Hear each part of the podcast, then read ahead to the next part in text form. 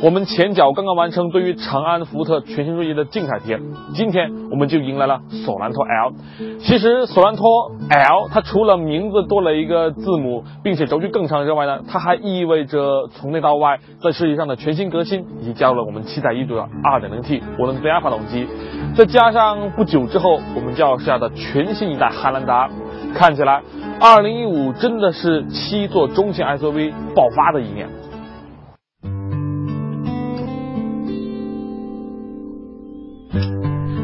从外观上来看，起亚的索兰托 L 可谓极为符合中型 SUV 买家普遍的审美。它并没有韩系车时下流行的那种肌肉紧绷的整体效果，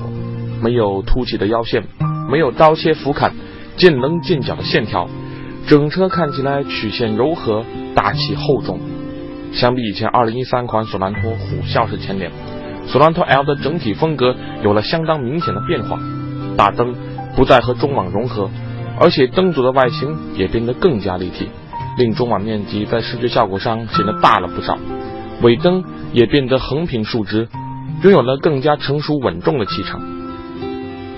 在加长之后，尽管三维尺寸在目前的中型 SUV 中依然没什么优势，但侧面线条比起非 L 版本的索兰托已经修长了很多，让它确确实实有了大号 SUV 的身形。在这一点上，倒是和锐界的蜕变。颇有异曲同工之妙。在内饰的部分呢，我想先跟大家分享的就是，我们组里所有接触过这台索兰托 L 的同事，都对它的内饰给予了很高的评价。我们逐一的来跟大家分享一下。首先就是在内饰的这种设计感上，这台车算得上是这种很干练而且很简洁的风格，它有一定的层次感，向上跟下的层次感可以说还是很分明，但是不会给人丝毫这种很复杂或者说很凌乱的感觉。其次，它的材质呢，上面这里是这种软性的材质，而且还有这种仿缝线的设计，是不是很像之前丰田在某些车型上做过的这种设计呢？然后中控台中间两侧这个地方也同样是软性的材质，所以材质方面它的表现也同样是无可挑剔，甚至于我觉得要比我之前刚刚接触过的全新锐界还要更加的细腻一些。而在整个操作方面，这台车给我的印象是真的非常的便利。这种便利首先体现在作为 SUV 应有的一个要素，就是大字上。这个大呢，体现在它所有的这种旋钮，像空调的旋钮，包括这种按键，包括下方的像座椅加热、座椅通风、方向盘加热，它所有的按键都非常的大，所以使用起来会很直观、很便利。其次，它的这个屏幕，我真的想是想多说几句。嗯，它的整个屏幕，它是一个电容屏，它的重点在于。它除了功能性丰富之外，整个系统的流畅性和它的这种响应速度表现真的是很好。说到这里，我真的是感慨颇多，那就是我最近使用的这台我的华为荣耀六的手机，已经出现了一种很明显的卡顿的问题，甚至于打开一个输入法都要卡顿个十几二十秒。所以这种系统的流畅性对于使用体验来说，真的是有着非常大的影响。而在这一方面，索兰托 L 的这个屏幕表现毫无疑问是非常优秀的。还有一个地方就在于它的这个仪表板中间圆形的区域之内是一个全液晶显示的画面，所以呢，它里面的这个速度表的指针是一个虚拟的指针。像这样，我们把车辆的电源完全关闭的时候呢，中间这个区域是完全全黑的。然后我们再把车辆电源接通之后，会发现它里面的画面一下子就变得非常的丰富。所以这个地方的表现来说，它也体现出来了挺不错的科技感。储物空间方面，我们来看一下，这个也算是索兰托 L 当中一个很大的亮点。找一个顺序，从上到下吧。上方有一个眼镜盒的配置，然后呢，中控台是最让我满意的地方。前面有一个超大的储物盖板，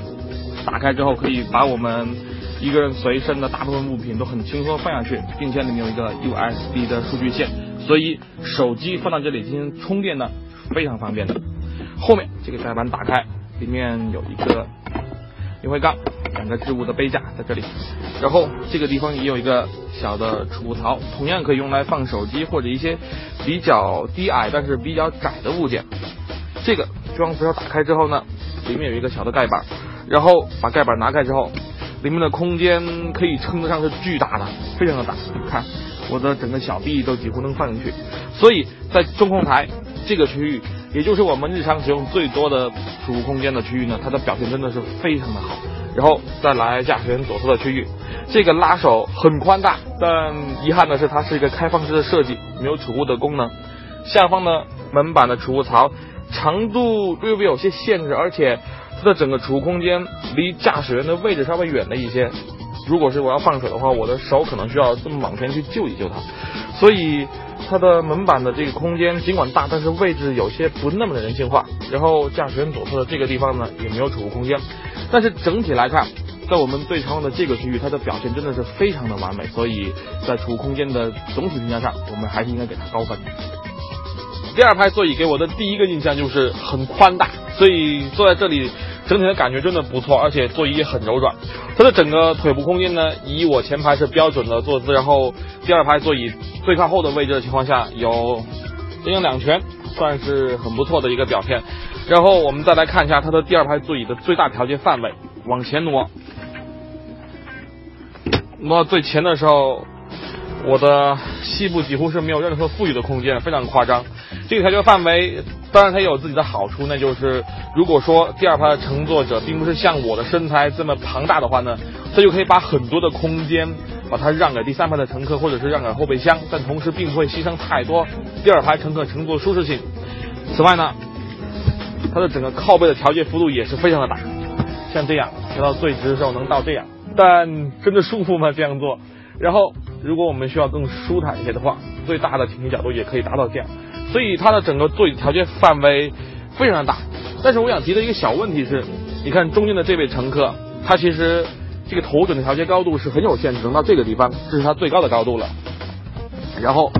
在第一级，这个等于是没有头枕的状态，所以就形成一个问题，就是中间这个乘客他的头枕高度相比两边是有一个明显的落差。要知道他在。地板的这个位置是没有任何的鼓起，所以原本这一台车它完全可以做成是，呃，非常的适合三个成年人在第二排并排的乘坐。然后我们再来看一下其他的功能性方面。首先呢，中间这个区域配有空调的出风口，下方有 USB 的接口，然后右侧这个十二伏点烟器接口。要知道它上面有一百八十瓦的最大功率的一个标识，所以使用转接线的话，能够很方便的给车内的。随身电子设备进行充电，这个功能我非常喜欢。储物空间方面的表现呢，前排两张座椅的后面有个啊织网兜一样的背带，然后它的门把手仍旧是一个开放式的设计，下方的储物格变得更短，但是杯架的位置反而更加顺手了。中间这个手枕阻力略有些大，放下来之后呢，它有两个置物的杯架，但后方并没有多余的空间。总体来说，第二排座椅，我个人认为除了这个头枕的高度。不太让我满意之外，其他地方的表现都很好，无论是空间舒适性还是功能性方面，它的表现我认为都无可挑剔。我现在来到了索兰特 L 的第三排，通过这个视角，大家应该能够很清楚的看到第二排中间乘客的这个头枕高度与两侧的头枕高度真的有一个比较大的落差。但为了不影响我们拍摄的视野，我们还是把它先卸掉。言归正传，第三排的空间呢，如果是我们把第二排座椅调到最前的时候。它的腿部空间表现还是非常充裕的，以我的身高有一拳多两指，还不错，要比之前静态体验锐界的时候表现的更好一些。嗯，但是它相比锐界有一个地方就没有那么的好，那就是整个视野的这种开阔感。你看它两侧这个侧窗要稍微的小了一些，而且上方全景天窗也并没有能够覆盖到第三排的位置。然后我之前也做了第三排的整个乘坐方面的一个体验，实际上给到我的感觉呢，除了在整个乘坐过程当中视野会感觉比较压抑之外，还有就是第三排的乘客他对于整个车辆的经过路面颠簸起伏以及在刹车的时候这种动态的感觉会更加的明显一些，所以也就降低了长时间乘坐的这种舒适感。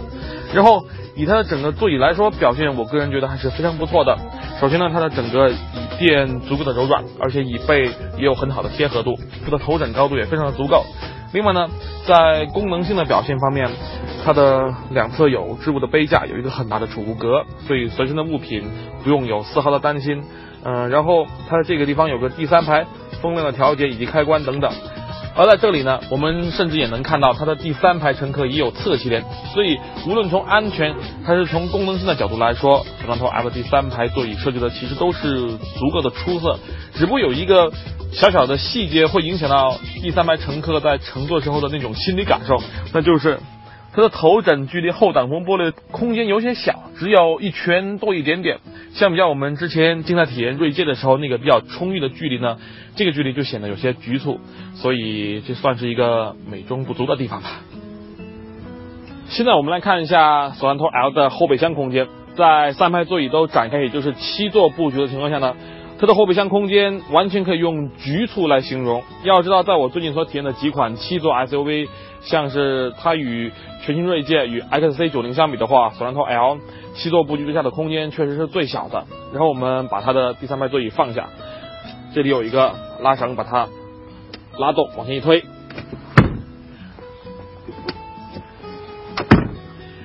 我们发现整个第三排座椅放倒之后。会形成一个很平的空间，而这个时候它的整个后备箱的储物能力，我相信对于绝大多数的情况都已经非常够用了。此外呢，在两侧还有一个拉手，我们能把第二排座椅一起放倒。而它在这个时候呢，会让我们非常满意的一点就是，它的两排座椅都完全放倒之后，这个接近两米长的空间是一个几乎纯平的，所以整个地板的平整性表现是非常好。而它的这个盖板，我们打开之后发现，其实并没有备胎，只有三角板，还有它的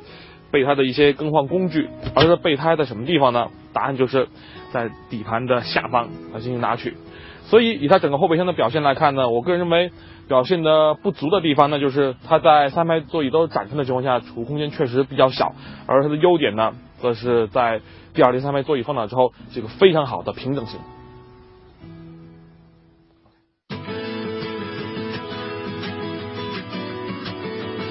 在这一次索兰托 L 给我们带来的配置单中，选择高达五十多种，其中一个原因就是它提供了三个动力总成给消费者选择。在这个越来越推崇同一台涡轮机推出好几个功率版本的年代，还真是越来越少见了。原本呢，我对这台2.4升自然吸气发动机的试驾车就不敢抱有太高的期待，我指的主要是动力方面。毕竟这么大尺寸的一台七座 SUV，配上排量并不大的自然吸气四缸发动机，想想就会让你觉得真的不能有太多的奢求。而我在提车的时候呢，从地下车库经过一个上坡往上开的时候，发现它的整个低扭表现也真的不太让我满意。一千多转在坡上的感觉就好像是喘不过气儿来那样，更加让我对它的第一印象打了折扣。可是实际上在马路上开起来，它真的是给了我惊喜。可以说，它的这个六 AT 变速箱起到了很关键的作用。我们在日常行驶的时候呢，稍微油门踩的深一些，它就会很机敏的降档。而这个时候呢，二点四升发动机，它在中高转速下发力的优点也被充分的表达了出来。简单来说，发动机在中高转速会显得很活跃，而在四千转以上呢，它甚至能给到你一丝丝的这种推背感，而且它的声音听起来也真的是很好听。哪怕是我们不断的深踩油门去提高转速超车的时候呢，这种声音也并不会让我们觉得难受。这台2.4升的自然吸气发动机，粗看参数也很不错，最大功率188马力，最大扭矩241牛米，同样，当然也能喝92号油，依然吃得了粗粮。搭配 6AT 手自一体变速箱，总体动力表现还是挺出乎我们意料的。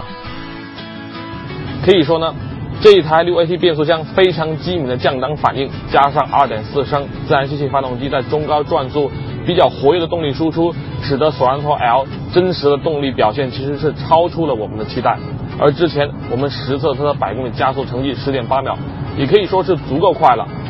在日常行驶的更多时候呢，这台变速箱会倾向于把它的巡航转速控制在1500转到2000转之间，去获得一个比较好的油耗表现。用能文能武来形容这台变速箱，我认为真的是毫不为过。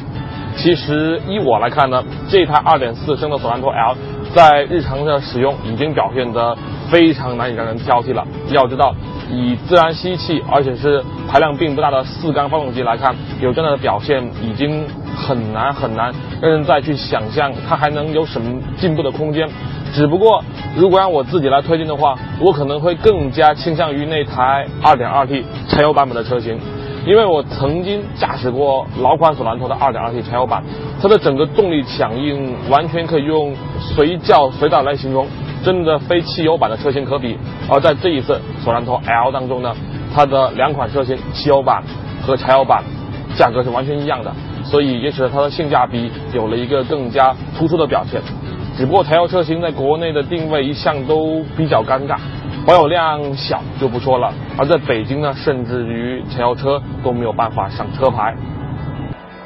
我们再来说说驾驶部分的其他方面。这个偏轻的转向呢，是我个人不太能够适应的一点。在任何时候，它给人的感觉就好像是一根手指就能够很轻松的去搬动它。尽管它有一定的路感和精确性，可以说做到了轻而不垮，这点很难得。但是开车的时候，如此轻的转向，始终给人的感觉就是缺乏一种沟通感。即便是我把驾驶模式调到了转向略微偏重一些的运动模式，这个问题也没有得到很好的解决。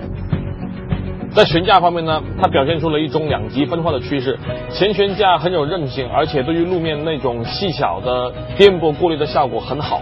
嗯，但是当我们前轮以一种很舒适的姿态过去，到后轮经过的时候，你却会发现。整个从后轮传来的这种跳动感会比较的明显，这多多少少呢影响到了整车的这种行驶舒适性表现，尤其是我在第三排试乘的时候，这个问题表现得更加的明显。但这或许也是七座 SUV 车型很难避免的一个现象吧。